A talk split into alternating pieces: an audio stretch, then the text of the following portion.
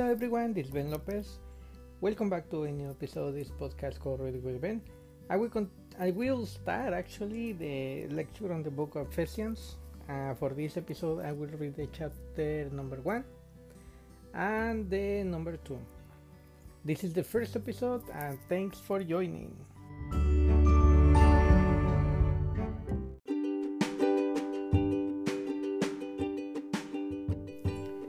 Ephesians chapter 1 Gerins Paul, an apostle of Christ Jesus, by the will of God, to the saints who are uh, in Ephesus and are faithful in Christ Jesus.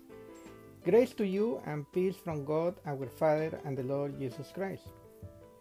Spiritual blessings in Christ.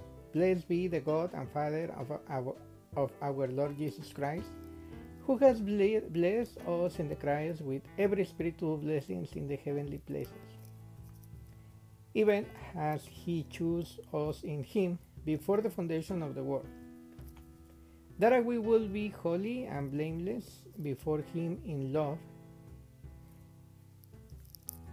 He predestined us for adoption as son through Jesus Christ, according to the purpose of His will. To the praise of the glorious grace with, uh, with which He had blessed us in the beloved, in Him we have redemption through His blood, the forgiveness of our trespass. According to the riches of His grace, which He lavished upon us in all wisdom and insight, making known to us the mystery of his will according to his purpose which he set forth in Christ.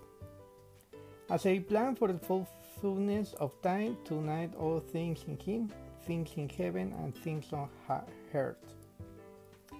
In him we have obtained inheritance, having been predestined according to the purpose of, of him who works all things according to the counsel of his will so that we, we who were the first to hope in Christ might be to the praise of his glory. In him you also, when you heard the word truth, the gospel of your salvation, and believe in him, we're sealed with the promised Holy Spirit, who is the guarantee of our inheritance until we acquire possession of it. To the praise of his glory, thanksgiving and prayer. For this reason, because I have heard of your faith in the Lord Jesus and, and your love toward all the saints, I do not cease to give thanks for you, remembering you in my prayers that are the God of our Lord Jesus Christ, the Father of glory, may give you spirit, spirit of wisdom and revelation in the knowledge of Him, having the eyes of your hearts enlightened that you may know what is the hope of which he has called you, what are the riches of his glorious inheritance in the saints, and what is the immeasurable greatness of his power toward us who believe according to the working of his great might, that he worked in Christ, when he raised him from the dead and seated him in his right hand in the heavenly places far above all rule, authority, and power and dominion, and above every name that named not only in this age, but also in the one to come. And he put up all things under his feet and gave him a head over, over all things to the church, with is his body the fullness of him who fills all in all. Ephesians chapter 2. By grace through faith and you were dead in the trespass and sins in which you once walked, following the course of his word, following the prince of, prince of the power of air of the spirit that is not that word in the sons of disobedience, among whom we all once lived in the passions of our flesh, carrying out the desires of the body. And the mind were by natural children of war, like the rest of mankind. But God, being rich in mercy because of the great love with the love even when we were dead in our trespass made us alive together with Christ.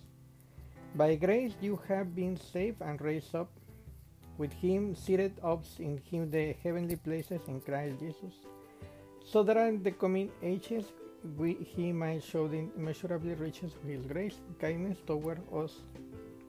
In Christ Jesus, for him by grace you have been saved through faith, and this is not your own doing, it is the gift of God.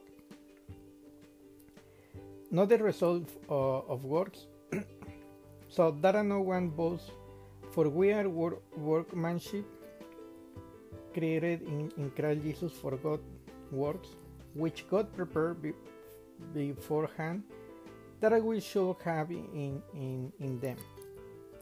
One in Christ.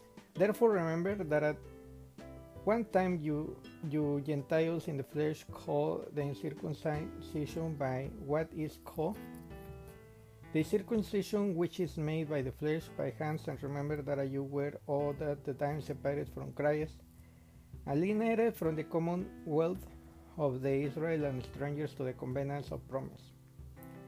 Having no hope and without God in the world, but now in Christ Jesus you have one wherefore of having through near by the blood of Christ.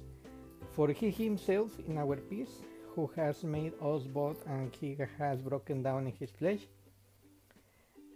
the dividing wall of hostility by abo abolishing the law of commandments expressed in ordinance that he might create in himself one new man in place of the two, so making peace and mighty recon reconcile us both to God in one body through the cross heavy killing the hostil hostility and he came and preached peace to, to you where far from a peace to those who were near.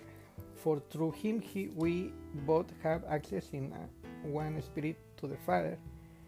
So then you are no longer stranger and aliens, but you are fellow citizens with the saints and members of the household of God, building the foundation to the apostles and prophets, Christ Jesus himself, being the cornerstone in whom the, the whole structure being joined together grows into a holy temple in the Lord in him. You also being built together into a dwelling place for God by the Spirit.